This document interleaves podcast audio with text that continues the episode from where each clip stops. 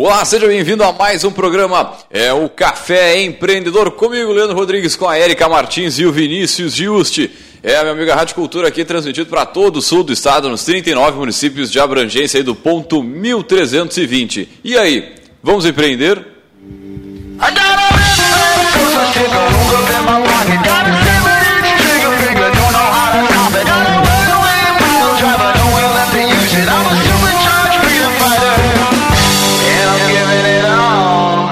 Café Empreendedor tem a força e o patrocínio de Cicred, gente que coopera, cresce. Para sua empresa crescer, vem para o Cicred. É, e também por, por aqui falamos em nome de Culti Comunicação. Multiplique os seus negócios com a internet. Venha fazer o gerenciamento da sua rede social e o site novo para sua empresa já. Ligue no 3027 1267.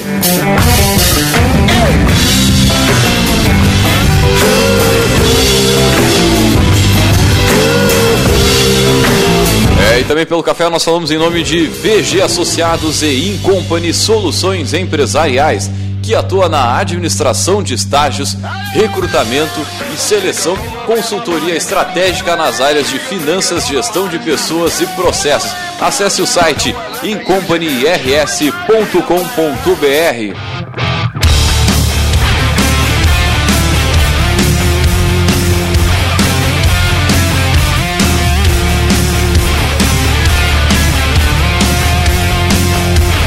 bem, começando mais um programa. Lembrando que você pode entrar em contato com a gente aí pelas nossas lives, aliás, pela nossa live, pelos e-mails, todos os canais de comunicação que você já conhece aqui da Rádio Cultura e do Café Empreendedor. Manda sua mensagem ali em box ou na, no, na própria live. Também, eh, lembrando para quem vai ficar na correria de sábado de manhã, esse áudio estará disponível no nosso podcast. É o site que tem todos os áudios on demand. Então você pode fazer o acesso aí diretaço né, pelas plataformas também do Spotify. Logo mais o programa estará disponível também né, nessa plataforma.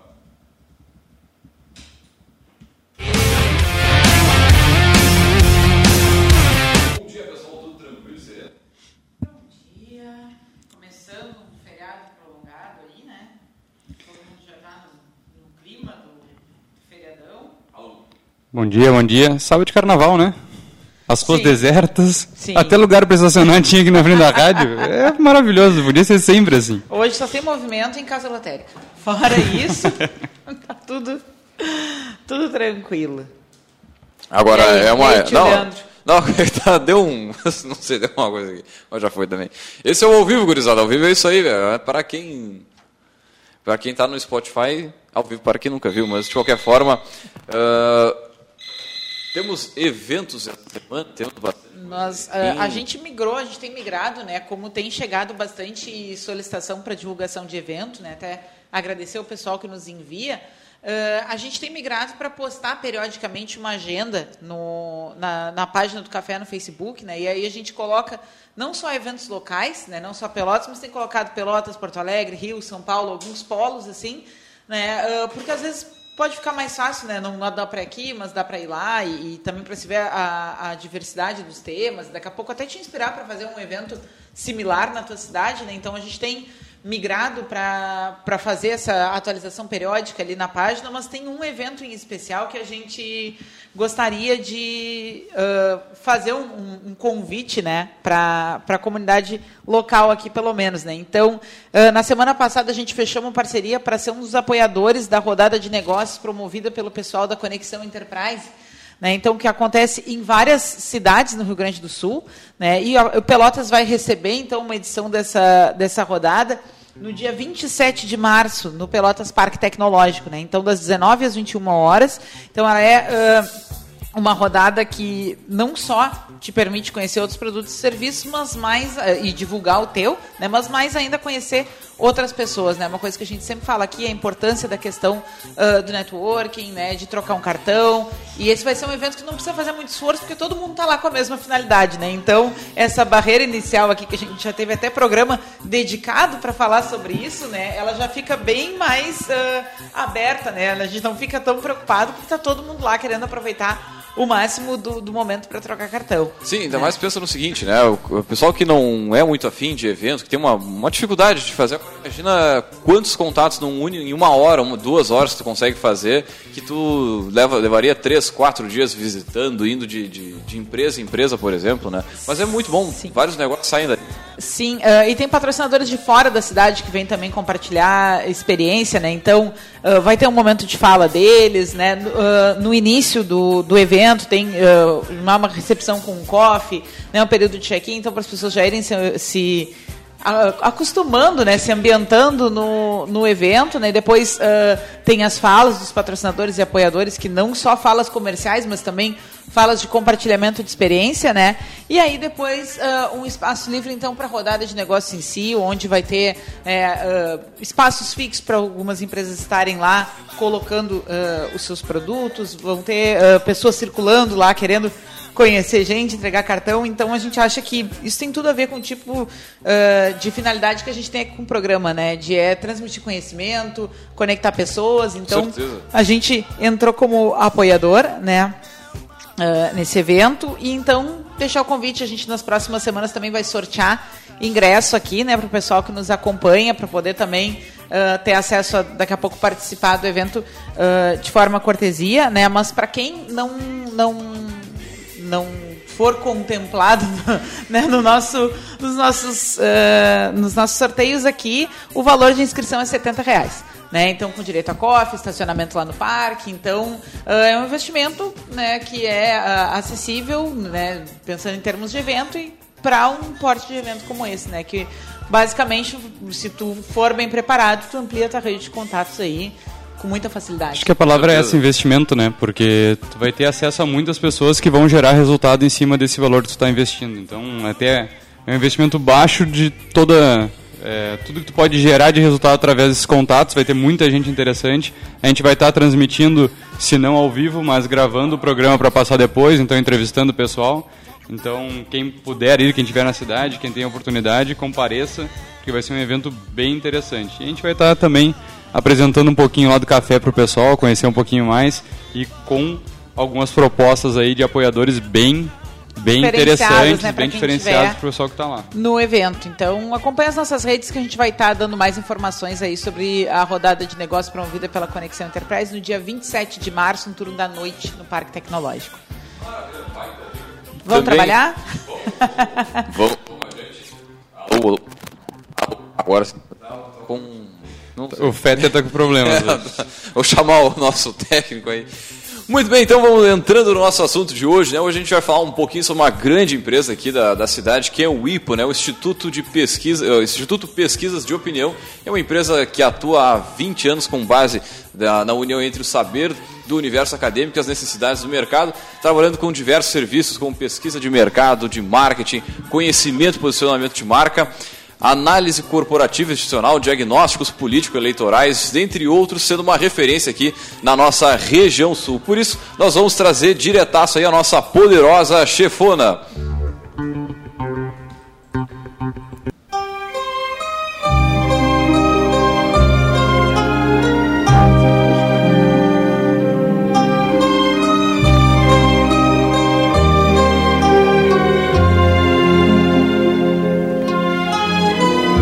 Bem, para falar um pouquinho da história do IP, nós trouxemos ela, a diretora Elis Radman. Bom dia, Elis, seja muito bem-vindo ao Café Empreendedor. E antes de mais nada, a gente sempre pede os nossos uh, convidados, nossos poderosos, contar um pouquinho da sua trajetória, né? Quem é a Elis? Bom dia. Bom dia, bom dia a todos os ouvintes. É um prazer estar aqui com vocês. E a minha trajetória é uma trajetória de uma socióloga, uma cientista social, que resolveu prestar serviços na área da sociologia. Afinal de contas, a sociologia é a ciência que estuda a sociedade. Quando a gente pensa aí em decisão de voto, em decisão de compra, a gente está falando nesta ciência que estuda comportamento. Ah, mas não era uma tarefa fácil. Uma coisa é ser socióloga, ser preparada para ser socióloga, preparada para fazer pesquisa. Pense numa faculdade onde você tem 50% das cadeiras com pesquisa, com estatística, com metodologia. Então, nós estamos falando aí de. Né, cada semestre você tinha metade das cadeiras nessa área. mas você não tinha nenhum conhecimento do ponto de vista de administração, de gestão. Você não é preparado, né, principalmente naquela época, para poder uh, montar um negócio. Mas aí, como elemento que é o diferencial, né? o que, que fez a grande diferença na minha história? A paixão. Quando a gente ama algo, quando a gente acredita em algo, aquilo move, né? aquilo te move. Então, eu estava no terceiro semestre da faculdade e eu tinha uma colega que olhou para mim e disse assim: Elis, vamos montar um instituto de pesquisa? Neste momento, nós já éramos bolsistas, né? monitoras, assim como justo foi meu. E a gente já trabalhava, para vocês terem uma ideia, a primeira pesquisa que eu já coordenei como acadêmica, mas sendo bolsista da universidade, foi o plebiscito de 93, que dizia a questão da, da nós queríamos república ou monarquia. Então, naquele momento, eu já sabia né, conduzir pesquisa, já estava ali. Eu tinha uma orientadora fantástica, que era diretora do Instituto de Sociologia e Política, que é a Maria Amélia Dias, Soares Dias da Costa. E na, na trajetória sempre aparecem aqueles anjos, né, aquelas pessoas que acabam te sendo referência, te apoiando. E ela me deixava explorar o mundo. E não era uma época que tinha internet. Não era uma época que tinha o Google. Que tinha acesso a Não era.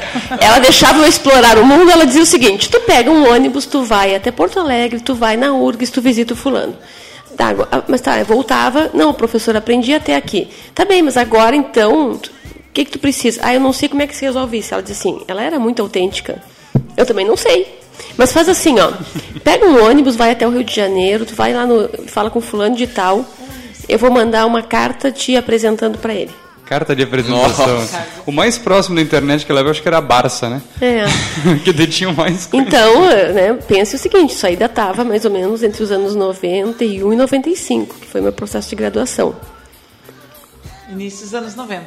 Viajei muito, rodei muito, passava livro ouro na universidade, vendia flor nas esquinas, o Horto Minas dava plantas, a gente vendia, enfim, tudo que vocês possam imaginar. Apresentava congressos em todo o Brasil de pesquisa. Cada congresso que eu apresentava, eu apanhava, porque não é óbvio quando tu apresenta resultados de pesquisa para pessoas diferentes e profissionais diferentes, cada um tem a sua consideração, a sua crítica. E este conjunto de considerações, de críticas, vão te construindo. Bem, eu me graduo e, em fevereiro e março o IPRO está aberto. Né? Isso data 1996.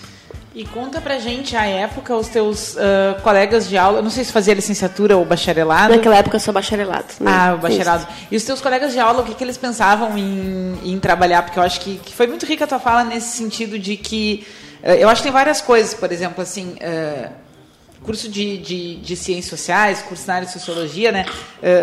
Tem uma, uma discussão muito enriquecedora, mas muitas vezes as pessoas têm um pouco de dificuldade de enxergar como é que aquilo sai para fora da universidade, né? como é que aquilo sai para fora do meio acadêmico. Né? Então, uh, tu já levava uma, uma bandeira que é uh, um pouco uh, audaciosa, digamos assim, embora não, não tanto se a gente olhar nos bastidores, porque tem a ver, mas a pessoa que sai para fazer essa ponte e dizer, olha, o que a gente está discutindo aqui da porta para dentro tem tudo a ver com o que acontece da porta para fora. Então, acho que a pessoa que compra essa, essa batalha, ela é, ela é bem audaciosa, né? Imagina isso hoje, imagina falando aí início dos anos 90, né? que, que os teus colegas de aula pensavam? O que, que eles pensavam em trabalhar? Eles te olhavam, eles entendiam, assim, uh, essas tuas ideias, uh, né? Esse, esse, essa coisa mais aplicada, Sim. assim, e de ir mais atrás. O que, que o pessoal achava? Bem, eu, eu sempre digo que quem quer me conhecer tem que conhecer a minha, o meu currículo, né? A minha origem, a minha história, que ela é altamente bacana. E ela Queremos fez com que também. e ela fez com que eu fosse um ponto fora da curva. Eu venho de família de pequenos agricultores rurais. Eu cresço fazendo feira livre. Quando eu entro para a faculdade, eu, eu, comecei a trabalhar no comércio dos 15 uh, e só saí depois que então essa Maria Amélia de Soares Dias da Costa me tirou para ser bolsista. Mas eu, entre os primeiros dois anos de faculdade, eu trabalhava no comércio. E para ajudar a família, eu levava garrafa PET com leite para vender na faculdade com leite que nós tirávamos em casa. Então, eu era um ponto fora da curva.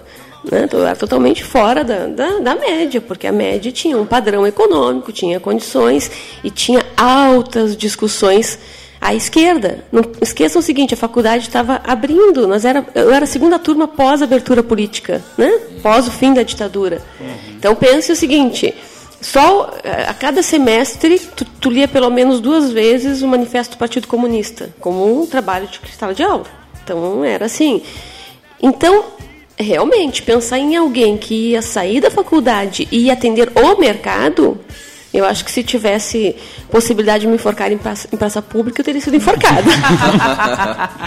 Traidora. Mas como era um ponto fora da curva, eu era colona, que uma vez, inclusive, uma professora me disse que se eu tivesse vergonha na cara, eu voltava para a colônia, que era o meu lugar. Porra. Olha só. Isto, né? Porque nós éramos, eu estava com um grupo mais frágil, eu, e o meu grupo não conseguiu apresentar o trabalho, e eu disse para ela, tu me diz como, tu me ensinas como eu tenho que apresentar, e eu, apre eu apresento.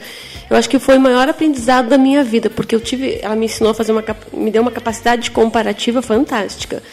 Então eu nunca tive problema, primeiro, com a minha origem, com o meu currículo, sempre foi uma coisa muito tranquila, eu valorizava aquilo, porque eu sabia que aquilo era a minha história.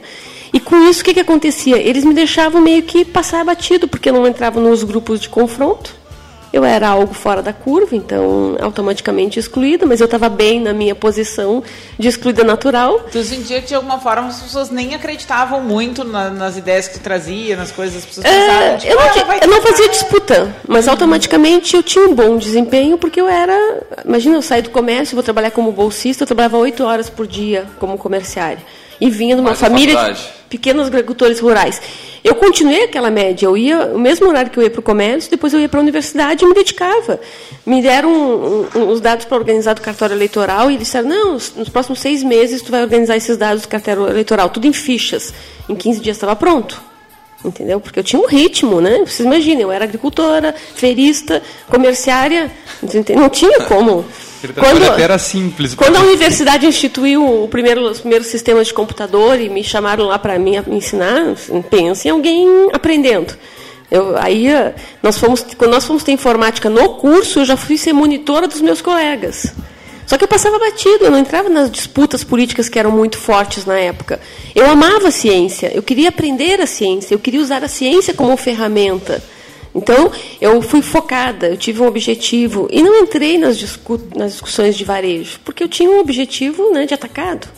É, eu acho que tu traz uma questão bem interessante Falou. aqui que a gente vê né, de quase todo mundo que senta aqui na mesa, assim, que é a questão uh, de tu conseguir enxergar o que as outras pessoas não estão vendo, né? E eu faço questão de perguntar essa questão dos pares, às vezes a gente pergunta de colegas, de família, porque às vezes é meio difícil nadar contra a corrente, né? Em algum momento bate aquela sensação de, ah, mas é só Será que eu, tô, tô é? Será que tá certo só isso? Eu tô enxergando é isso e todos os outros, né? E muitas vezes a gente, as pessoas, a gente nota que as pessoas que têm vontade de ir além param por aí, né? Por ficar ouvindo seus pares, por ficar, por exemplo, muitas pessoas que ouviram talvez uma coisa dessa bem forte, como tu ouviu de uma professora, talvez já tivesse sido suficiente para se desencorajar, né? E, e, não ir adiante, porque não é uma qualquer coisa. Imagine hoje se um professor diz isso para um aluno, Nossa. O, o, tipo de desdobramento é, sabe? Não, se for federal não dá nada. Não, mas eu... hoje as pessoas são mais esclarecidas até dos mecanismos, se elas sim, querem sim. recorrer, se elas querem né, judicializar, sim. e hoje em dia também está muito mais judicializável qualquer tipo de, de embate, né? Então, acho, o que eu acho interessante é isso, né? Uh, como, apesar do contexto, também conseguiu uh, seguir o plano que tu enxergava Sim. ali, né? O objetivo que tu escolheu para aplicar o teu conhecimento aí após a, a, graduação. Eu fui professora do Vinícius, tive esse prazer e, e, com certeza, não sei se ele lembra, mas uma das frases que eu sempre disse para todos os alunos e que eu acredito muito é ter problemas é inevitável, ser derrotado por eles é opcional. Né? Então, eu acredito muito nisso. Eu, quando eu fui para a primeira série, eu fui criada por uma avó analfabeta, né? Fui criada por uma avó e um avô analfabetos. Quando eu fui para a primeira série, eu não sabia falar muito português, porque na minha casa falava-se mais o pomerano. Morava na zona rural? Morava na zona rural, mas vem para cá pequena, né? Pequenininha. Mas, enfim, eu, eu, eu, hoje seria o ruro urbano, né? Seria o final da Duque de Caxias, lá perto da UFPEL, né? onde eu moro até hoje, moro no mesmo lugar que eu cresci ele é uma mistura entre urbano e rural. Hoje ele está urbanizado, mas naquela época nós tínhamos vacas, nós tínhamos galinhas, tínhamos plantações, tínhamos tudo lá. É, então eu vou para a primeira série, eu, eu não, não, domino. Eu fui conseguir falar carro e carroça hum, na quarta série. Isso não era caro, carroça. Não, não tinha. Então, você, a vida é, é uma vida de superação. Né? Eu venho de uma família, então eu vou fazer o curso superior, era algo totalmente Na cabeça dos meus avós que me criaram, quando eu tinha oitava série na época, eu já tinha mais estudo que toda a família. Né? E ela disse, agora, suficiente. agora tu tem que trabalhar porque tu já tem mais estudo que toda a família. Então a decisão de fazer o ensino médio, a decisão de fazer a universidade, todas as decisões foram decisões minha por desejo, por gostar, por ter paixão ao conhecimento. Né? Eu sempre são fa- minha família tinha baixa ah, capacidade econômica, mas aquelas pessoas da área rural muito curiosas, né, que se experimentam, estão sempre experimentando, estão sempre fazendo, estão sempre aprendendo. Não tem a educação formal, mas tem uma cultura muito bacana. E isso, se tu usar isso como referência, essa vontade de explorar, de conhecer, de acompanhar, de investigar, de aprender, e é um processo contínuo, né? O IPO de hoje não é o IPO de 20 anos atrás. Não tem nada a ver. Às vezes eu tenho que brigar com a minha equipe para dizer só um pouquinho, nós temos que mudar. Né? E o IPO que nós estamos projetando para os próximos dois anos é um IPO totalmente diferente. Não é este IPO mais de hoje. Então hoje nós estamos com o pé aqui, já estamos com o pé lá no futuro. Por quê? Porque o conhecimento, o comportamento, a sociedade, as tecnologias, nós estamos num processo de transformação muito grande. Vocês imaginem que coisa fantástica da minha área é eu poder enxergar essas mudanças, porque eu enxergo todas elas em gráficos, eu tenho tudo lá pontuado. Então eu enxergo, por exemplo, quanto a cidade de Pelotas evoluiu, quanto as pessoas enxergavam, por exemplo, o poder público há 20 anos atrás e quanto enxergam hoje. Eu tenho avaliação de cada prefeito, eu tenho avaliação de cada uma das entidades. Eu, conhe eu sei né, quais são os momentos mais críticos, quais são os momentos melhores. Por quê? Porque como nós estudamos o comportamento, você acaba tendo este conhecimento organizado, sistematizado. Tu consegue talvez prever alguma... Sim, sim. alguma- A eleição de um determinado candidato a gente consegue prever mais ou menos seis a oito meses antes, dependendo da, da- da organização da conjuntura. Eduardo Leite, nós temos para ele em maio que ele estava eleito. Em maio ele já sabia que seria eleito. Que a Paula seria eleita no primeiro turno, nós temos para ela em junho do mesmo ano. Uau. Então, claro, mas isso é porque é, uma- Sim, é um não, é conjunto série- de indicadores, Não- tá? Não, Não é assim, um ó. trabalho específico. Não é um trabalho específico, Sim. não é uma pergunta específica, tá bem? um- Porque assim, nesse mercado, esse mercado de pesquisa, a gente tem muito oportunista de plantão, tá? Sim, é um horror. Aí o cara vai lá e acha que vai fazer uma perguntinha e vai, não, não funciona assim. É um conjunto de ferramenta, é um processo analítico complexo com várias variáveis. E ela tem que ter uma capacidade sociológica também para compreender os- as tendências dos movimentos, tá? Não é assim, ó, ah, eu tive uma cadeira de pesquisa, eu vou fazer pesquisa. Não funciona assim. Ah, dá para fazer? Dá, dá para fazer, tá bem? Mas para ti ter uma capacidade preditiva, analítica, comportamental, saber os- o que, que vai acontecer ali adiante, e a gente sabe vários problemas que vão acontecer ali adiante, é por conta da, da tendência, entendeu? O que vem acontecendo. Se a gente fosse discutir hoje, gente, a web, a web é fantástica, é um sonho de consumo, né? Principalmente comparando como era a minha vida lá atrás e hoje. Mas em compensação, se a gente dá pra fazer um programa só para discutir o que vai acontecer ali adiante em função da web. Todos os Os problemas né? sociais que nós vamos ter. Quer dar um spoiler? Mas acho que é Posso, interessante posso que dar gente, vários spoilers. a gente começou falando um pouquinho de como, com- como foi construído o IPO, né? Então, sai da faculdade, tu abriu o IPO com uma sócia ou daí foi o livre? Vamos Então, voltar para esse momento. volta pra esse momento. Da tua graduação. E essa minha o curso. colega que teve a ideia do IPO, quando eu disse assim pra ela, tá ok, nos formamos, vamos montar o IPO, ela disse, não, mas eu tava só brincando, Elisa. não era sério, tu levou a sério, levei, levei a sério. Muito. levei altamente a sério. Então ela não vem ser minha sócia, mas ela é a inspiradora, né? Hoje ela é professora na Universidade de Santa Catarina, Eliane Indústria de Armas, ela que me inspirou o IPO. E aí eu começo o IPO sozinha e depois sim que eu venho eh, ter como sócia a Gisele Mendes Miura, que vai ficar comigo um bom tempo da minha história. Eh, e aí vira uma grande parceira. E aí depois também ela vai seguir a, a história com o marido, enfim, vai para fora de Pelotas e, e- e sai da sociedade efetivamente, mas sempre mantém uma relação eh, como apoiadora. E a Vamos questão. lá com as primeiras decisões, né? Pois é. Graduou, e aí? Para onde eu vou? Vou alugar uma sala? Vou começar a tentar uh, fazer uma coisa mais autônoma para fazer um caixa e me estabilizar? Vou trabalhar sozinha? Vou chamar alguém? Como é que foi esse início? É, e a, a minha dúvida também é, ok, pesquisa a gente sabe que é difícil conseguir vender uma E pesquisa. em Quem- 1996. Exatamente. Nossa Quem é que Senhora. vai consumir o que eu tô gerando, né? Para Como quem é era o que... IPO no início, né? Sim. Foi pensado. Quem foi o primeiro? Pense o hein? seguinte, tá? Em primeiro lugar, pesquisa e, e, toda a área de serviço. Isso é uma característica da área de serviço. Todo mundo aí que trabalha em área de serviço tem que ter em mente o seguinte: tu vende é confiança, credibilidade. Tá? Quando tu presta um serviço, se tu é um pedreiro, se tu é um consultor, se tu é um pesquisador, não importa a área de serviço. Primeira coisa que tu tem que vender nos serviços é credibilidade, confiança. Não tem. Para pesquisa, então, fufa, mais ainda, né? Porque tu está dizendo que aquela ali é a verdade que aquilo ali é a realidade. Mas então, confiança, credibilidade. Não existe confiança em credibilidade sem ética. Tá? Vamos combinar. Né? Não tem, assim, tem que ser sério. Não existe mais ou menos. Tá? Não se sustenta por muito não, tempo. Nenhum, se, é muito pouco tempo. For, uh... Nessa história eu já vi muito, muitos caras entrando nessa área e fazendo coisas não éticas e somem do mapa. Tá? Então, assim, ó, tem que ter então confiança, credibilidade e isso está assentado em, em, ética, tá? Não existe mais ou menos. Não existe, ah, hoje eu faço uma coisa assim, amanhã eu faço assado. Né? Vai, vai, não, é, tem que ter um padrão, tem que ter um comportamento que seja reconhecido. Então, claro, assim, como eu já tinha tido algumas relações na universidade com o mercado, e esse é o momento assim começa algumas mudanças na sociedade institucional Meio ambiente é uma coisa que vai ser discutida nesse momento, do ponto de vista judicial. Então, começam algumas decisões judiciais, que é uma área que a gente atua até hoje, que é, por exemplo, vocês imaginam, a primeira pesquisa que eu conduzi, implementação da capina química em detrimento da capina mecânica. Isso incomoda a população? Se eu vou, em vez de capinar, eu vou botar veneno nas ruas? Então, naquele uhum. momento, estavam colocando veneno nas ruas. Então, a gente foi uma primeira pesquisa que a gente fez, já, porque foram procurar a universidade, a universidade disse assim, tem uma pessoa que faz isso tá? Óbvio, né? Porque eu já estava eu, eu já tinha vendido, eu, eu acreditava tanto na ideia que as pessoas passam a acreditar. Quando tu acredita, quando tu tem paixão, quando tem comprometimento, quando tem né, ética, as pessoas acreditam, né? Então, a primeira pesquisa que eu vou conduzir é nessa discussão, já para para balizar a relação da prefeitura neste momento ali com o IBAMA e com a Quanto tempo após o início do IPO uh, surgiu o primeiro Um mês, no mesmo mês já aconteceu, né? Já aconteceu. Isso em 96 era ano eleitoral também.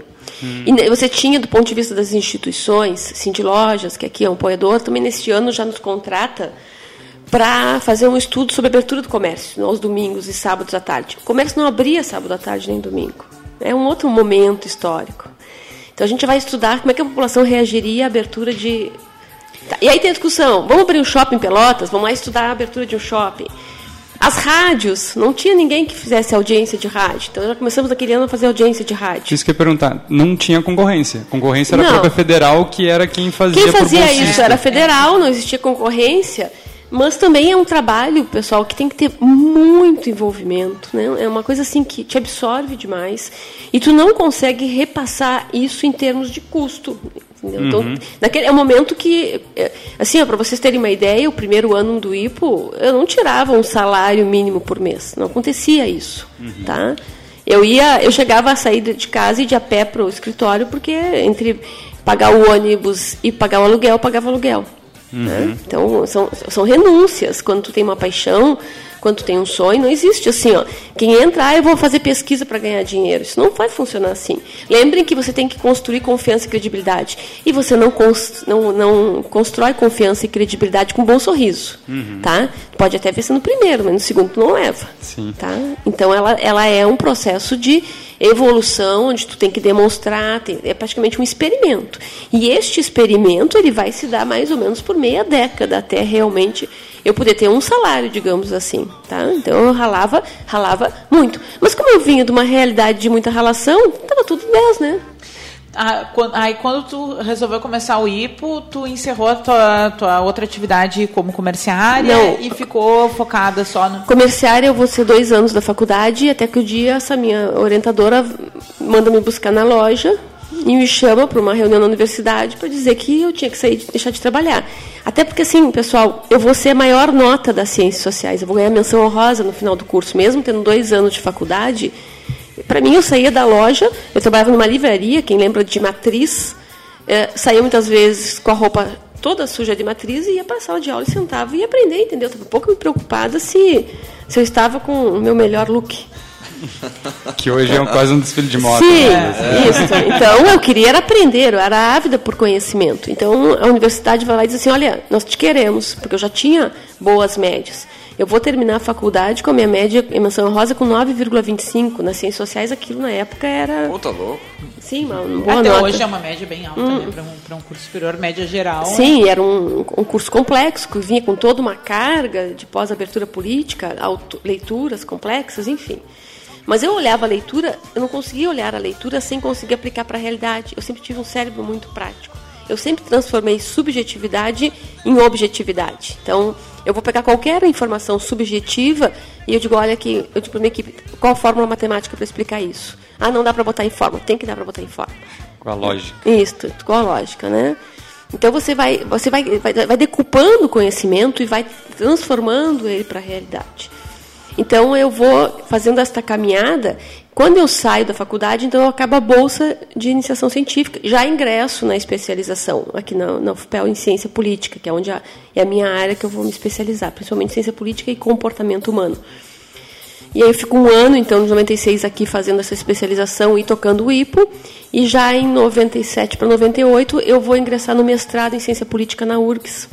Mas eh, lembre o seguinte, ó, eu já tinha visitado todos os caras, todos já tinham me ajudado na graduação. Sim, sim. Então, Então, quando eu chego lá e digo assim, isso, isso, não, eles não, os caras me buscam, entendeu? Né? Os E na caras, tua casa, o que, que o pessoal dizia, assim, ah, quando tu largou o trabalho na livraria, então, para ser bolsista, terminou o curso, resolveu seguir estudando, ir trabalhar por conta, como é que foi a reação dos teus familiares, das pessoas mais próximas? Porque parece que vai ser super importante, né? É quem Ah, dá a estrutura para tu começar tudo, né? é, Exatamente. com certeza. assim, ó, pense o seguinte, ó, a minha vida sempre foi de, de uma certa obstinação. Eu sempre fui muito dedicada a estudar, a aprender. Só que não existe, não tem como fazer tudo ao mesmo tempo, não dá. Então, ela é, por consequência, ela é de renúncias. O pessoal ia para as festas, eu ficava em casa estudando. Lembro que eu trabalhava, então eu não tinha tempo. Então, no domingo tem uma. Né, eu fui a poucas festas ou a poucas coisas, eu abri mão de muitas coisas para tudo isso. Então, o que acontece? Ah, quando eu faço todas essas mudanças, eles já estão me olhando como um bicho fora da curva, né? Então, eu já estou classificada como alguém. Em aula, em casa, em todos os lugares, essa era a Sim, já, em casa também eu era um bicho fora da curva, automaticamente, né? Em que pese que eu sempre fui muito família, até hoje. Mas eu já era alguém fora da curva. E nesse momento, economicamente, eu já me sustentava e a bolsa era maior que o salário do comércio. Naquela, naquele momento, uma bolsa CNPq, é, assim, ó, eu não ganhava 400 reais na época no comércio e a bolsa era 437. Era assim, era tipo 37 reais a mais na época do real, iniciando, né? Era um baita dinheiro. Então, e para mim era uma coisa meio surreal. Eu trabalha, ganhava mais que eu ganhava no comércio e trabalhar menos. Então eu trabalhava, eu ia para dentro da, da universidade e entrava de manhã e saía de tarde. Não tinha, levava meu, meu almoço para comer lá. Eu, tá Estamos louco, todos de queixo é. caído aqui com a tua história. No que tu pausa, a gente fica te olhando com tanta admiração. Não, porque a- Não, Sim, porque que- senão tu olha, a cientista social e política, né? Elis Tem todo, um- tem todo um protocolo que se, vá, se tu olhar o meu currículo, a minha história, uma do ponto de vista formal, ela é uma, mas a minha origem, a minha base é outra. O que eu acho legal da, da tua fala é a, é a função da, de vir da, da, da colônia, de ter uma criação mais rural nesse sentido, de, de fazer feira. Eu lembro também, acho que do seu Paulo Beneman, se não me engano, ele, ele também trabalhou na feira. Sim. E mais alguém passou por aqui e falou que o trabalhar na Sim. feira ajudava a desenvolver a parte do cálculo ser rápido, Ele, ser Uau. mais. disse Sim. Do atendimento. ocasião que foi a maior escola de negócios que Sim, ele já com certeza. Trabalhar na A feira livre. capacidade de eu fazer, transformar subjetividade em obje- objetividade vem disso. Eu, com- eu vendia com 7 anos uma abóbora e 250 gramas de abó- abóbora, 40 centavos o quilo. Não tinha calculadora, não tinha papel. Era tudo aquilo. Tinha que aprender, entendeu? Então, ah, hoje eu discuto com estatísticos. Não, não, só um pouquinho. Eu não sei qual é a fórmula, mas que está errado, tá. o resultado não era para ser esse. Não é para ser esse, né? Aí ontem, ah, inclusive, nós estamos fechando um município, eu digo, bah, esse prefeito cresceu 66%. Eles olharam para mim e disseram, de onde tu tirou esse número? Eu digo, aplica. Ah, não, mas como é que tu chegou nesse número? Eu digo, olha só, eu só mais ou menos estimei. Porque tu, e essa capacidade de Sim, estimar, queria uma- uma- eu, eu criei a partir desse, desse, desse envolvimento na lavoura, na feira livre, porque para plantar, tu também tem que conhecer toda um- uma informação de espaço, de quantidade. Então, tu, se tu cresce com essas informações, tu tem uma capacidade analítica muito maior. Que é o, é o, aprendizado informal, que é o aprendizado da vida, né? Que aquilo ali tu, tu não está vendo, tu está aprendendo sobre matemática, sobre área, sobre geometria, mas tu está aprendendo. Sim, com certeza. Muito bem, nós vamos a um rápido break comercial e voltamos já já. Muita gente fala que é primeiro lugar. Mas nos últimos anos, muita coisa mudou no rádio. Uma coisa é a gente falar que é a melhor. Outra coisa são os outros falarem. Cultura. A evolução do rádio. Vai aproveitar o carnaval? Então se liga nas dicas. A folia tem que valer a pena para todo mundo. Relatos de violência sexual contra crianças, adolescentes e mulheres aumentam em até 20% durante o carnaval. Não feche os olhos diante de casos de violência. As denúncias podem ser feitas pelo Disque 100 e se a violência for contra mulheres, o número é o 180. A ligação é anônima e de graça. Uma parceria Rádio Senado. Com o apoio Rádio Cultura de Pelotas.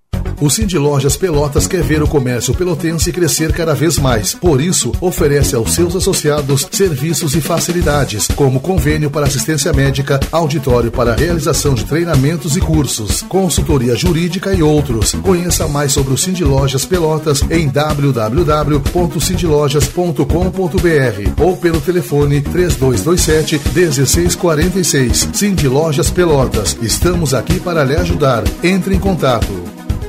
Em que mundo você vive? Há 85 anos, o Jornal do Comércio vive no mundo do jornalismo ético e de credibilidade, abordando todos os pontos de vista dos negócios, da política e de tantos outros segmentos, porque vivemos no mundo dos valores. Não importa a plataforma que você acessa ao JC, nosso objetivo é entregar informação imparcial, clara e confiável.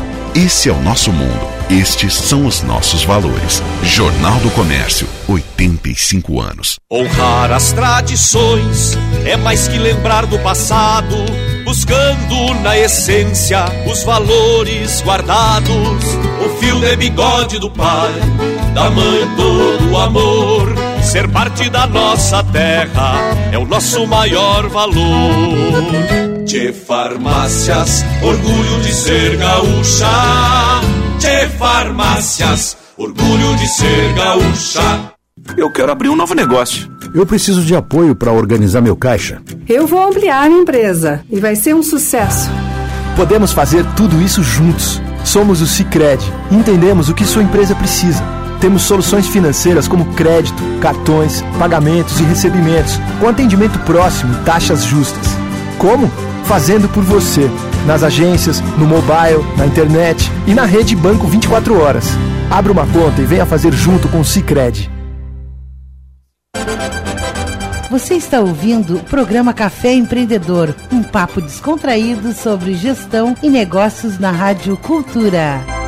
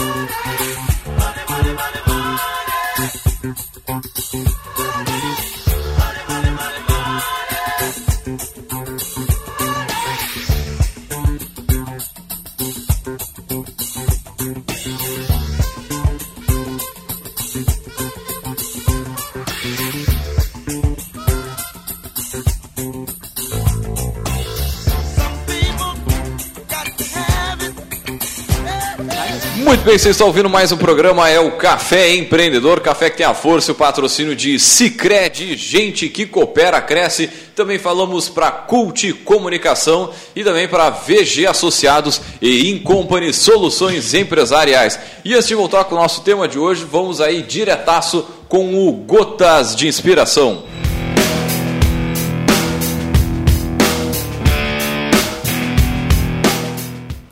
Daqui a cinco anos será mais fácil lembrar das suas conquistas do que daqueles cinco minutos que você ficou dormindo a mais.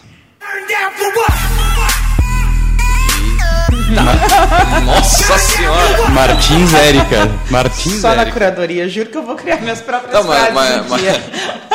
mas, mas, Não, mas, ah, ah, nesse feriadinho aí, tá, até vai, até vai. Tudo né? a ver com, com o nosso assunto de hoje, né? Acho que a Elis ainda falava que o quanto ela teve que abrir mão de coisas da vida pessoal. E às vezes Sim. parece que a gente faz uma ódio a isso, né? Se tu quer dar certo, esse é o preço, coisa e tal, de uma forma negativa. Mas não, né? A questão é que a gente tem um tempo limitado e a gente tem que fazer escolhas inteligentes com o tempo que a gente tem. É o que né? diferencia, né? E quando a gente acorda os cinco minutos a mais de sono, parece a coisa mais importante do mundo, né? Mas ah, não são só os cinco minutos, né? É o, é o que que tu... É metáfora, né? Metáfora de cinco minutos. o que que tu ah, assume como comportamento a partir do momento que tu dá o timer mais cinco minutos? Né? Eu acho que é... No meu caso, são duas horas a menos de sono desde a infância. Olha aí. Não, o legal da- de cinco minutos. O legal da, do, do primeiro bloco foi porque a gente, a gente fala várias coisas que eles tratou aqui de uma forma muito superficial e quando a gente pega isso numa história é, embasada e com tanto sucesso, aí a gente consegue colocar em prática muito do que a gente fala, né? Muito Sim, do que. sim, claro cara. que a gente já trouxe vários exemplos também, mas é, quem enxerga Elise, a Elise é uma pessoa que é, é reconhecida em todo o estado com colunas em jornais, palestras e congressos, às vezes não sabe lá do primeiros passos, de como tudo começou e às vezes as pessoas acham que é fácil, né? Que, ah, não, vou abrir meu instituto de pesquisa aqui vê e já vou ser pronto. concorrente da Elis, Tu porque amanhã... pronto é uma coisa, né? Mas tu conhecer até é- teve um gosto que a gente fez uma vez que era até o filhote de elefante nasce pequeno, né? É. Que a discussão era exatamente isso, né? A gente olha pronto, consolidado, funcionando e tem a impressão de que já nasceu assim. Barbada, né? É fácil, né? Não, pegaram o empréstimo, é uma herança, é, entrou um dinheiro.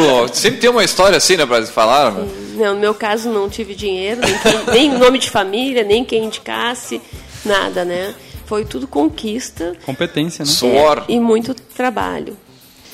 Bom, a gente conversava aqui no, no break, né, sobre entender um pouquinho essa, essa evolução, porque a gente mais ou menos terminou falando sobre essas mudanças, né, no bloco passado. Entender um pouco essa evolução de portfólio do IPO desde que ele começou, né, ah, e como é que foi sendo esse amadurecimento, atualização e adequação dos serviços que vocês ah, prestavam, considerando as demandas atuais da sociedade, né, e onde vocês poderiam chegar com os serviços de vocês. Acho que vale a pena a gente conhecer ah, um pouquinho, né? Não sei se tu quer começar falando sobre o que vocês fazem hoje, ou se tu quer fazer uma coisa mais ah, de- cronológica, linear, aí Dá para falar do analógico versus digital, do IPO analógico versus o IPO digital, né? Então, esse período aí, quando o IPO nasce, é um período altamente analógico, onde se usa muito papel, ah, muitos cálculos são feitos na mão e já algumas coisas nesse momento já estão evoluindo, já temos softwares, né? Quando eu então vou em 96 lá aprender, 95, 96 aprendi na universidade, e aí o- a história do IPO também está muito ligada, eu aprendi muita coisa, com a, porque nessa época a epidemiologia da, da medicina nascia, né? dentro da UFPEL. Então, a, a equipe de pesquisa da Epidemio era uma equipe, na época, que nos, nos- me passava muitos dados. Nós, enquanto eles estavam aprendendo, nós também estávamos. Né? Então, ah, principalmente informática, programas estatísticos, enfim. É, Então esse hipo analógico é muito papel e ainda é, ele está ensinando, ele está aprendendo e está ensinando. É um processo, é, na verdade, colaborativo. A sociedade e os empresários e os políticos, ou você pesquisa, pensem. Se planejamento estratégico ainda tem problema hoje das pessoas usarem, que dirá pesquisa, né? Que dirá pesquisa. E aí nós tínhamos que estar batendo na porta dizendo o seguinte: olha, se- ah, não, eu quero fazer uma pesquisa, eu tenho curiosidade, então eu não vou lhe atender. É, a ética muito bem definida é o grande caminho. Como assim não vai me atender? Se o senhor tem, tem, quer uma pesquisa por curiosidade, ele vai parar na gaveta e ele vai ser um custo. Se o senhor quer uma pesquisa para tomada de decisão, o senhor vai avaliar o cenário, vai decidir e ela vai ser um investimento. Então, isso era muito claro. Né? Então, nós cansamos de não fazer pesquisa dizendo para a pessoa, não, por curiosidade a gente não atende. Dizer não também é bem, Dizer bem importante, não é né? correto, tá? Isso foi muito importante. Aí começou, depois de um tempo, começou as pesquisas prêmio, tá? Que era um ban- bando de, de empresas picaretas que faziam o seguinte, ainda até hoje existe. Nós conseguimos já fazer legislações e teve que coi- coibir muito. Vocês não sabem a briga que eu faço histórica nos últimos 20 anos, principalmente contra os picaretas. Então, os caras, eles vêm principalmente ali de São Paulo, Paraná, e eles chegavam numa cidade, visitava algumas pessoas e dizia o seguinte: olha, a tua empresa é, é, é primeiro lugar, vai ter um troféu, tu vai comprar o troféu, e se eu não comprar o troféu, que tu acabou de ficar segundo? e aí eles vendiam com publicidade, com pesquisa, com jantar, enfim, era um, um Isso caos. era muito forte, acho que era nos 2000, né? É, mas ele veio até Não, hoje. aí, mas município- existe, aí há pouco hoje. tempo eu já recebi, eu recebi ligação, aí tu ganha um Na quadrinho. prefeitura, assim, em Pelotas já existe uma lei, legislação que coíbe, tá? Já Ah, coíbe isso, tá? Isso, já existe uma legislação que coíbe e nós conseguimos com que o vereador na época Gilberto Cunha colocasse essa lei. Então ela já existe, já tem como pegar esses caras, tá? E já existe em vários estados. O Rio Grande do Sul ainda não tem como um todo. São Paulo nós já conseguimos, mas é uma briga, tá? Então os caras, aí os caras vendiam os prêmiozinhos nós lá brigando. Eles aí e aí, claro, né, os caras, eles, o IPA é conhecido, quem sabe tu faz uma pesquisa prêmio? Não. Não existe pesquisa prêmio. Né? Isso é uma forma de enganar o mercado. Se tu queres que faça uma pesquisa e o primeiro lugar é primeiro lugar, ok. Uhum. Mas o primeiro lugar não vai virar segundo lugar. Então é um segundo, uma segunda forma de dizer não. Aí, pense o seguinte, isso é 96. A gente faz uma pesquisa eleitoral em 96, publica na Justiça Eleitoral, registra. Gente, assim, ó, a gente olha como os caras usam a pesquisa para o bem ou para o mal. E aí, nesse momento, a gente já está atendendo na política toda a região sul, Pelotas, Rio Grande, tem várias cidades. A gente olha para aquilo e diz o seguinte: nós nascemos para mostrar conhecimento. Nós não vamos mais publicar pesquisa eleitoral. E até hoje o IPO não publica pesquisa eleitoral. Nós, nosso propósito, nosso, qual é o nosso propósito, nossa missão? Então, construir claro a missão, construir claro o propósito com base em ética. Então, a gente diz não para pesquisa prêmio, a gente diz não para o cara que tem curiosidade, a gente diz não para o cara que quer fazer a pesquisa para publicação. Então, nós criamos um conjunto de nãos todos baseados em um princípio ético. Isso fez com que a gente consiga, numa cidade, ser disputado por diferentes partidos políticos, por inimigos. Então, olha, Elisa, eu sei que tu atendendo fulano, mas tu não tem outro técnico que possa atender o Beltrano aqui? Digo, olha, se for assim, sim, mas via de regra hoje a gente não tenta não trabalhar para dois opositores. Mas isso é uma coisa muito comum. Na última eleição para governador, a gente teve que escolher com quem a gente ia trabalhar. Então, a gente tu entra numa situação confortável, mas é porque está baseada em credibilidade, em confiança, em ética, né? Existe uma, uma leitura de que a gente tem um princípio, que esse princípio é muito caro, né? É muito custo. E a gente, isso faz com que a gente, inclusive, perca dinheiro, óbvio. Não existe, não existe ah, bônus sem ônus, tá? É, isso quer dizer, hoje o pessoal que começa um negócio, ele pensa muito em faturar, faturar, faturar, porque Tem que fechar muito negócio, custo. o negócio é fechar o Mas, negócio. Mas claro, olha, gente, os boletos estão ali na É. porta todo dia. Não é tão difícil chegar nessa linha de, de raciocínio, né? De não posso E é, dizer não, não. e- e porque- é muito né? difícil dizer não, né, cara? Mas olha a questão do investimento de. é, eu achei. Eu não tinha escutado essa frase ainda de. A gente criou uma política de dizer não. É, a gente escuta pouquíssimo isso aqui Que é a na base mesa, da né? ética, né? Não tem Exatamente. como construir ética. a Nós somos sociólogos se a gente não dominar o conceito de ética da noce, né? Não, e, e o que é mais interessante, porque isso é um investimento a longo prazo, porque hoje tu está colhendo tudo que tu colhe, porque tu disse não lá para pesquisa premium, coisas que iam acabar com a tua credibilidade. Sim, né? Coisas sim. que de repente hoje tu não estaria sendo disputada por dois governadores, porque não, a Não, é aquela que faz a hoje- venda do troféu. É. Né? Então, Não, e a mesma questão hoje já é um negócio maduro. Hoje é mais, mais fácil, digamos assim, ah, traçar alguns caminhos, porque já se tem uma bagagem aí de quantos anos de mercado. Mas os primeiros deve ter sido bem difícil, né? ah, de- de- delimitar essa política Mas de não. até né? hoje, não até hoje ainda a gente é é uma coisa, é uma disputa é menor, é- ele é mais escondido, assim, mais, né? Ah, mas ele ainda aparece, tá? É, uma- é é constante. É, é- tem que estar bem claro qual é a tua, a tua reta, quais são os teus princípios, qual é o teu propósito, qual é a tua missão. Porque está sempre sendo ah, instigada a, a fazer algo, e hoje, como a gente tem mais marca, o que, que acontece? Seria mais importante para alguns ter a, a retaguarda do IPO. Então, ela está sempre ali na porta. Eu, aí eu digo para a equipe, não, gente, isso aqui, ó, prestem atenção. Não, a- a- o que ele está pedindo não está claro, mas aonde ele quer chegar está o caminho. Estamos fora, entendeu? Ele é mais sutil, Uhum. mas ele é muito, ele mudou a roupagem, ele mudou o propósito, ele muda o interesse, mas ele continua ali. Eu ia te perguntar isso, é, com a construção da tua equipe, de começar agora mais pessoas trabalhar, agora não, mas quando começou a, a trabalhar mais pessoas contigo, como disseminar isso na equipe, né? Porque não é fácil. Né? Todo mundo que trabalha numa empresa pensa em, não, vamos trazer mais clientes, vamos aumentar o faturamento, vamos... Tem que trazer a minha estagiária, que hoje é gerente do IPO, né? Tem que Uhum. trazer ela para cá, para ela falar um pouco da história dela no IPO. Porque é isso, a pessoa é um processo de construção, não tem como eu construir o IPO sem construir pessoas comigo, tá? Não tem. Uhum. O Guri entrou lá com 17 anos, está 17 anos no IPO, e eh, hoje ela consegue ser mais forte em algumas coisas do que eu. Ela tem a ética do IPO, é muito bacana isso. Enraizado. Mais forte. Aí, disse- aí, eu, aí eu tô lá, e não, eu- o que, que vocês acham? Ela disse, não, Elis, não tem o que achar. Não tem nem que discutir essa questão. Porque isso, isso, isso, eu digo, certíssimo. certíssimo. E é tão bacana quando tu vê isso, né? Porque eu tenho uma parte da equipe que já tem uma história grande. Quando eh, o teu sonho não é mais teu sonho, é sonhado por outras pessoas. Quando a outra, aquilo é absorvido e vira o propósito de outras pessoas, é muito, muito bacana, né? Então já botem na agenda quando vocês quiserem alguém também, a Gisele Rodrigues aí.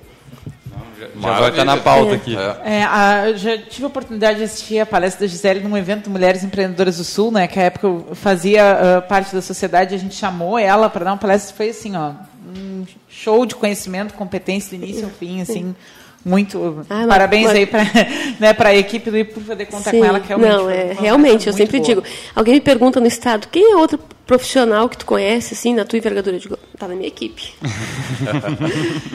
Então vamos falar um pouquinho quais são os serviços que o IPO oferece hoje, né? Qual é o, o atual portfólio de vocês, para onde vocês estão ah, segmentados, por onde estão trabalhando. Ah, bem, hoje o IPO, realmente, a gente brinca... ah, antes a gente brincava que o Rio Grande do Sul passava por aqui, né, dentro do IPO. Porque o Rio Grande do Sul, porque a gente tinha cadastros, bancos de dados, informações de, né, não só da região sul, mas todo o estado. Hoje a gente brinca que o Brasil está começando a passar por aqui, que vai mudando a envergadura, né? Então, ah, uma semana dentro do IPA, essa semana a gente estava terminando uma pesquisa para o Conselho Médico de Medicina, para o Conselho de Farmácia, está atendendo lá o Cicred Nacional. Então, uma semana dentro do IPA é uma semana bastante ímpar. Quatro, cinco cidades diferentes em termos de gestão pública, porque a gente conseguiu criar metodologias muito bacanas. Não é mais uma pesquisa, né? São indicadores que mostram rumos, né? Você utiliza lá no finalzinho uma matriz estratégica. Ó, veja o seguinte: esta pesquisa está te dizendo o que, que tu tem que eliminar, o que, que tu tem que criar, o que, que tu tem que reduzir e o que, que tu tem que evoluir dentro das coisas que tu já é bom. Então, para cada entrega, ela já diz assim, deixa pronto para os caras que são consultores da gestão, porque o nosso trabalho, a pesquisa termina quando começam os caras de planejamento estratégico. Né? Nosso trabalho é dar os insumos, as bases. Então, a pesquisa hoje, ela traz um valor agregado que ela deixa prontinho para o cara, então, que vai fazer o planejamento estratégico, o plano de negócio, já traz tudo organizadinho, assim, todo é só o gestor tomar decisões. Porque o que, que tanto no período de avaliação do negócio quanto no período de adaptação do negócio, Sai do achismo, né? Sim, já mostra toda. Então, isso é muito bacana. Então, quando tu atende lá coisas diferentes, então tu está atendendo conselhos, tu está atendendo empresas privadas, tu está atendendo governos, tu está atendendo lá o cara que quer abrir um negócio, né? Então, ele quer abrir um negócio. Essa é uma outra linha que a gente diz não. O cara chega lá, bate no IPO e diz o seguinte: eu tenho, eu recebi uma herança aqui, eu tenho 50 mil reais, eu queria fazer uma pesquisa para abrir um negócio. Como assim? Mas qual a sua expertise? O que, que o senhor conhece? Não, não, não conheço nada, eu quero que tu me diga o que fazer. Não tem como fazer isso. É um não que a gente dá também. O senhor tem que primeiro definir a sua, algumas áreas, algumas hipóteses, que o senhor tenha matéria-prima, que o senhor tenha uma expertise, enfim. E, e depois fazer pesquisa para testar se aquilo ali é viável ou não. Mas não funciona assim. Então, tu tem que ensinar, inclusive essas pessoas que querem empreender, que ela tem que ter um escopo mínimo, né? um escopo mínimo lá de itens para conseguir pensar numa pesquisa ou até num planejamento estratégico ou num plano de negócio daquilo ali. Agora, faz uma pesquisa, um plano de negócio de alguma coisa que eu possa abrir, Diz aonde eu vou ganhar dinheiro, Uhum. né? Mas é bem comum. Então a gente atende lá o cara que quer abrir o negócio, a gente atende lá a empresa, a corporação constituída, a gente lá atende o governo. E todos eles com o mesmo, o mesmo problema, na maioria dos casos. Como é que eu resolvo aquilo que está me incomodando? Alguns querem crescer, outros querem ter uma melhor reputação, uma melhor imagem, outros querem ganhar a eleição, outros querem se relacionar melhor com os seus funcionários. Depende do, do estágio de amadurecimento da empresa. Né? Então, a gente atende desde a empresa que vai abrir até a empresa que é uma estrutura familiar e que não tem uma visão empresarial organizada, não usa as ferramentas de planejamento, planejamento estratégico, plano de negócio até aquela que, é, que tem um compliance, que tem uh, um manual de responsabilidade social empresarial que é toda organizada e tem regras. Agora nós começamos, estamos fechando um projeto com uma grande corporação que é uma discussão nova, muito bacana, que são as empresas que já estão se preocupando com a diversidade do negócio do ponto de vista do grupo uh, de colaboradores. Uhum. Então a gente está estudando aí pelo menos quatro temas. Como é que é a relação racial, a relação gênero, LGBT, e os portadores de necessidade especial. Então, é ouvindo os próprios colaboradores para ver como esses temas estão dentro de casa. E quando a gente pensa isso, não pense assim, ah, uma perguntinha que tu acha. Não, é sempre uma lógica mais projetiva. Então, imagina o seguinte, uh, tu tem problemas, uh, tu tem algum problema com algum tipo de colega, por exemplo, LGBT? Não, eu não. E entre os colegas existe? Então, tu vai indo sempre do particular para o geral ou ao contrário, do geral para o particular. Então, são técnicas. Imagina o seguinte, eu pergunto para vocês qual a posição de vocês sobre pena de morte. Aí eu pergunto qual a posição de pena de morte para um conhecido. E se fosse o teu filho? Quando tu vai mudando de opinião, uhum. significa que o tema não está acultura, aculturado, né? ele, ele não está enraizado. Uhum. Quando a opinião é igual, a, a, tua percepção sobre LGBT é uma e a relação que os outros enxergam LGBT é a mesma, significa que está ok. Então, imaginem, nós estamos falando de estudar diversidade dentro do espaço colaborativo. Isso é um tema que não existia há 5, 10 anos atrás. Eu acho interessante nesse teu breve exemplo aqui, uh, dá para evidenciar bem o que, que é a diferença de tu contratar um serviço especializado para saber né, o que tu queres saber, do que o que a gente falava no início. Ah, sei lá, qualquer pessoa acha, vou montar uma sala, você vender pesquisa e por aí vai. Né? Então, vou dar um exemplo super breve de um tema super atual, que já, tem um, já traz um monte de coisas para se pensar. Por exemplo, uh, se tu errar a mão na hora de construir como é que tu busca a informação, tu pode depois já ter um resultado viciado, né? tu pode já ter uma pessoa que não vai estar disposta a responder uma segunda vez o que foi mal perguntado ou insuficientemente perguntado uhum. na primeira. Eu acho que são coisas que evidenciam muito o quão técnico é esse trabalho, né? Uh, e que às vezes a gente olha de fora e pensa que é uma coisa tipo, ah, é pesquisa, ouvir a opinião das pessoas, e organizar e reproduzir depois. É alguém com uma prancheta no meio do calçadão, né? Sim. Muita gente acha que é fazer pesquisa é simples, simplesmente isso, assim, joga no Excel e compila os dados. E assim, ó, outra coisa aí que o IPO sempre sempre respeitou desde a sua origem, uma coisa muito bacana. Não existe um instituto de pesquisa sem ser composto por um conjunto de profissionais. Né? Não é porque eu sou sociólogo, o que, que eu domino na sociologia? Eu domino esse arcabouço de questionamentos e interpretações comportamentais. Ok. Agora, eu não posso trabalhar sem estatístico. Não existe legalmente a possibilidade de trabalhar sem estatístico. Porque é o cara que domina os números, que vai me dizer. Eu vou lá questionar ele e vou dizer: olha, isso aqui. Não, ele vai fazer os testes e retestes. E tem alguns tipos de estudo que eu tenho que ter o psicólogo, dependendo do tipo de estudo. Esse de diversidade, eu não posso fazer ele sem psicólogo, porque ele uhum. entra com questões psicológicas. Então, assim, desde o começo do IPO, nós sempre respeitamos isso até hoje, é muito bacana. O IPO é um conjunto de profissionais e você vê, assim, é, muitas vezes profissionais que vão para o mercado, eu, eu, sei fazer pesquisa e eu não preciso, eu tive uma cadeira de pesquisa. O Vinícius uhum. teve uma cadeira de pesquisa, né, Vinícius, comigo? Uhum. Não precisa de outros profissionais. Não funciona assim, entendeu? Assim como o IPO sempre foi, muitas vezes, cortejado para. Não, eles agora terminou isso, quem sabe tu faz um planejamento estratégico para nós? Tu tem capacidade, não tem? Eu digo, olha, talvez até eu conseguiria brincar, mas uhum. não é esse o meu propósito.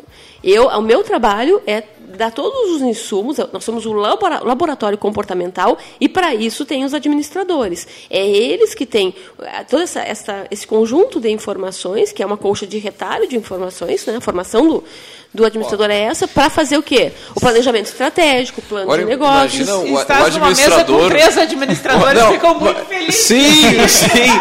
tu vai fazer uma, uma, um, uma, um, processo de estratégia aqui, tu tem a informação Organizada. rica, organizada. Meu Deus, aí... Isso, ah, esse é, aí, mas é isso que a gente aí, tem que compreender. É isso que a gente tem que ah, compreender. Tá Os papéis e aonde vai cada um, entendeu? O nosso trabalho termina onde começa o de vocês. Sim, antes, sim. antes de começar o programa, a gente estava é, conversando exatamente sobre isso, sobre um um outro exemplo que era essa questão também de saber dizer não, exatamente isso que colocou. Ah, vocês fazem isso também?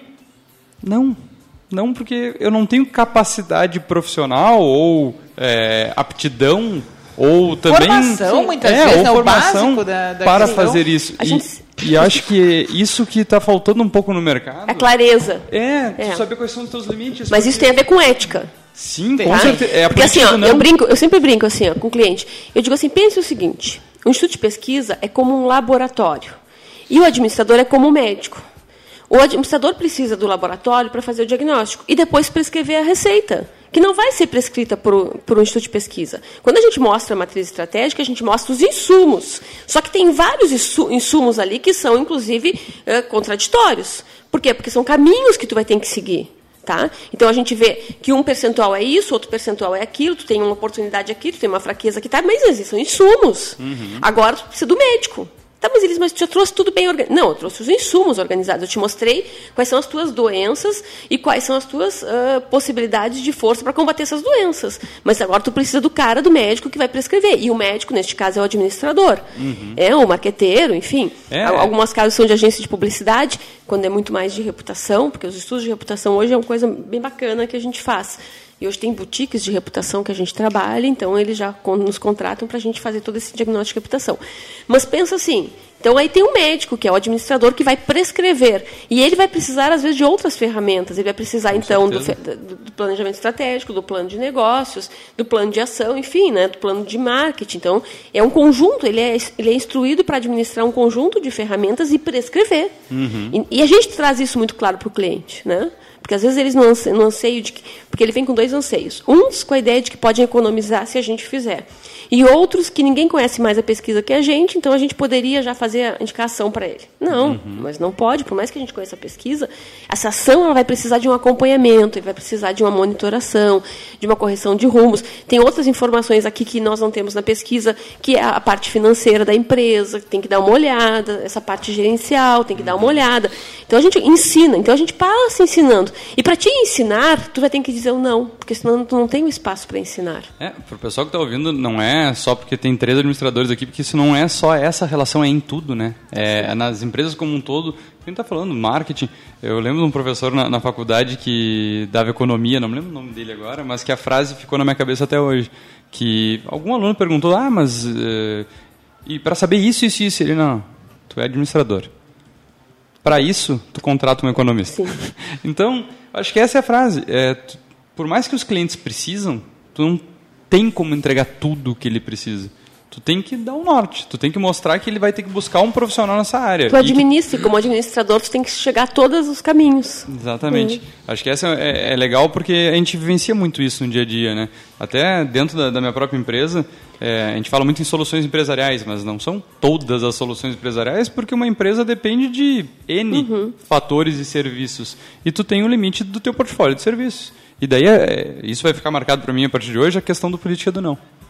De passar isso também para os teus colaboradores e eles é, compreenderem isso que às vezes vem muitas ideias mirabolantes e ah mas o cliente está precisando disso por que, que a gente não faz? né? É, é, eu trabalho muito essa questão também de da diversidade então eu tenho uma uma menina que está se formando agora em engenharia de produção para a parte de processos temos psicólogos na nossa equipe temos Sim, administradores. isso é bacana. e, e é importante essa essa diversidade porque às vezes a gente acaba querendo atender diversas demandas mas sempre na É mesma o linha exercício né? de olhar para a missão, né? Até que num dado momento pode dar conta que a tua missão não está refletindo da forma como ela está estabelecida, tudo que tu te propõe a fazer e dá uma reengenharia aí, dá um outro norte para o teu negócio. Mas não é missão seja do site, né? quando, quando falou muito da missão da empresa de vocês, isso, isso é, é legal porque tem muitas eh, pessoas que têm dificuldade de entender, tá, isso aqui que serve a missão? Ah, não, é para ficar no site, para todo mundo saber. Não, para botar no quadrinho, para ficar no na quadrinho, recepção. é para tu levar para o pensamento, para É, o pessoal a gente trabalha lá, isso. é, é a nossa rua que nós vamos seguir, a nossa linha. Se a gente dobra é porque a gente está saindo da missão. Nós não podemos dobrar, é a nossa reta, né? Uhum. Ah, claro que eu tenho sempre isso na cabeça, eu sou socióloga, mas também muito cientista política. A ideia de que para te saber se um governo é bom ou ruim, tu tem a ideia da Constituição reta e da Constituição desviante. Aquele que segue retos princípios, ele está no caminho certo. Aquele que desvia, então eu sempre trago um conceito de reto muito relacionado a essa questão governamental, digamos assim, ou do bem comum. Uhum. Muito bem, chegando ao, finalzinho do Passou nosso voando. programa, o pessoal que quiser bater um papo com a Elis, conhecer o IPO, né, tem alguma dúvida? Momento do jabá, Momento né? jabá. Vamos falar sobre o IPO aí. Eu tenho aí uma coluna semanal no Diário Popular, todas as terças-feiras. Nessa terça aqui eu estou trazendo vários indicadores sobre as mulheres, é a nossa semana, né? É, semana verdade. que vem. Ah, legal, legal. Vários indicadores, eu mostro ali que a gente conquistou. Conquistou um pouquinho, tá? Mas tem muito que conquistar. Lá no- vai ter todos os indicadores. Ah, tenho na coletiva.net, né, que é um, um site especializado principalmente na área de comunicação, toda semana. Quem quiser me acompanhar aí digitalmente, também tem uma fanpage, elis.radman, dá para curtir lá e acompanhar. Tem a fanpage do IPO, né? que é ipo.br, então procura lá ipo.br, você vai achar, pode curtir, lá também tem os artigos. Lá no- no- na página do IPO não tem só os meus artigos, mas tem os artigos do, da equipe. No, no, no site do IPO, ipo.inf.br, tem lá todas as soluções do IPO, mas principalmente os artigos. Essa semana tem um arti- artigo muito bom da nossa estatística lá, interessante, dá uma olhadinha. Então, assim, tem todos os profissionais que estão sempre construindo lá o IPO comigo. Então você pode nos encontrar na fanpage, pode nos encontrar na, na, na página do IPO, que tem sempre lá todas as informações. Perfeito. Para fechar, então, vamos pro quadro Martins Érica. A gente. Você tá vendo, né, como eles me zoam, né? tu tá vendo, só porque eu sou a menina aqui do negócio, eles se... Ela é que Não. detém todos os conhecimentos Ah, é. do programa. Não, é, é assim, só vendo essa tua barrigona linda, eu não, não falei, né, mas as maiores conquistas da minha vida nessa correria toda foi, né, construir uma família, tenho dois filhos, uma, a Vitória de 15 e o Carlos de 7. É muito bacana isso, assim, sabe, de toda... Mais, mais um papel aí desses tantos É. que a gente falou, e tem Sim. também Né, a e- Elis Mãe. A E Elis quem, mãe. quem acompanha as redes sociais da Elisa vê o orgulho que ela posta dos filhos. É, são muito, assim, é a maior conquista da minha vida. O Ipo é um filho, mas os filhos são a coisa mais importante, é o que mais dá sentido à vida. Ai, com certeza. Não, eles ficam me zoando porque é, eu que tive a ideia do quadro, né? E na verdade foi uma coisa, uma consequência natural, assim, para fechar cada programa, né? Eh, a gente, de um tempo para cá, criou esse quadro, então, que é o Outdoor do Empreendedor. Né, que a gente faz eh, uma pergunta para o convidado né, do dia e a gente eh, coloca ele na seguinte situação. Né? Ah, se te fosse dado um outdoor né, enorme, do tamanho desse prédio, numa avenida super movimentada, sei lá, Avenida Paulista, né, em que tu tivesse que colocar uma mensagem tua, a partir do que tu viveu, do que tu acredita, né, para quem está empreendendo. Né, pra, seja para quem está começando, para quem ah, já está na, na, no seu negócio mais maduro, ou para quem está na dúvida para onde vai. Né, então, para o pessoal ah, que, que busca ser, né, ou está sendo ah, empreendedor, né, a partir da tua trajetória, ah, que mensagem tu colocaria no outdoor, né? Para que todo mundo lesse, sim, e tivesse lá no final, a Elis Radman acredita nisso, disse isso e tal. A gente sempre faz, pega o convidado no final, assim, quando ele está para sair pela porta e diz assim, volta aqui e responde, vamos sintetizar isso tudo que a gente conversou. Tem uma, que uma que frase que eu tem uma frase que eu amo, né? Amo mesmo, ela me motiva, que ela seria a base para isso, que é amas o que fazes e não precisarás trabalhar. Ela é uma frase clássica, filosófica. Ah, se a gente pensar em adaptar isso para o outdoor, né? Amas o que fazes, que o resultado virá. Tá? Então, se a gente amar o que faz, ser empreendedor, será o resultado vai vir, né? Então, amas o que fazes, que o resultado virá. Muito bem. Show. Muito bem. E a, e a tua história mostrou isso, né? Foi uma síntese mesmo que a gente conversou hoje aqui. Muito bem, então, pessoal. Fechando. Tem ainda? Vamos dar. Eu não sei como é que tá de tempo. Tem tempo para fazer estante? Dá-lhe. 30 Vamos. Não, então. para o livro sempre temos tempo. Bom, fechando aqui o programa com a nossa estante do Café Empreendedor, né? O livro que a gente traz hoje para deixar de dica. E dê uma forçadinha para a estante não ficar de fora, porque tem feriado aí, daqui a pouco alguém está querendo Sim. investir esses dias, não vai viajar e quer né, um, aprimorar seus conhecimentos. Ah, o livro que a gente traz hoje é um livro chamado Finanças para Autônomos. O autor é o Eduardo Amuri, ele já escreveu outros títulos relacionados a finanças.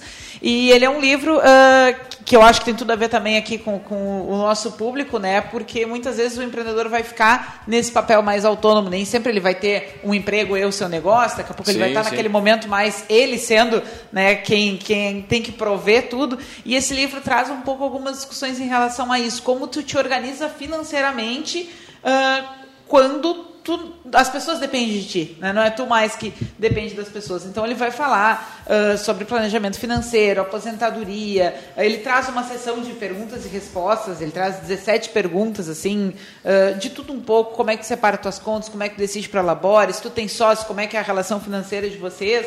Então é uma coisa bem uh, aplicada e ele vai mais do que te dar soluções, eu acho é te fazer pensar no que, que tu tem que definir para te programar financeiramente para trabalhar como autônomo, né? E para ser o provedor, digamos assim. E é uma coisa que muitas vezes faz com que muitos negócios empaquem, né? E não vão adiante porque a pessoa não consegue se organizar para se dedicar só para aquilo ali ou não sabe o que fazer quando começa a dar certo, por incrível que pareça, é, não, né? Com certeza. Então essa é a nossa dica da editora, da editora Bem Virar para esse carnaval aí quem quiser adquirir um conhecimento, finanças pra, para autônomos do Eduardo Amuri. Muito bem, baita dica de livro. Nós vamos fechando por aqui, lembrando mais uma vez que a gente está no Spotify, então você que está na correria de sábado aí, não conseguiu ficar ouvindo o programa inteiro, fica tranquilo, procura lá no Spotify Café Empreendedor, todos os nossos 170 programas, mais de 25 mil downloads. Então, meu amigo, use e abuse do conteúdo do café também. Quero agradecer a Elis mais uma vez por ter né, compartilhado com a gente um, um, pouco do conhecimento, um pouco da sua história. E já fica o convite. No sábado de manhã, é, não gente, é fácil. a gente fala que é sábado de manhã ao vivo, é, bravo. é sábado mesmo, é meu único dia de tal coisa. Não, e também, né, lembrando a toda a nossa audiência, sábado que vem teremos mais Café Empreendedor. E que, é claro, também a gente aqui sempre fala em nome de Cicred, gente que coopera, cresce. Também para Cult Comunicação, multiplique os seus negócios com a internet. E também falamos para VG Associados e Incompany Soluções Empresariais. Nós fechamos por aqui, deixar um grande abraço e até a semana que vem com mais Café Empreendedor.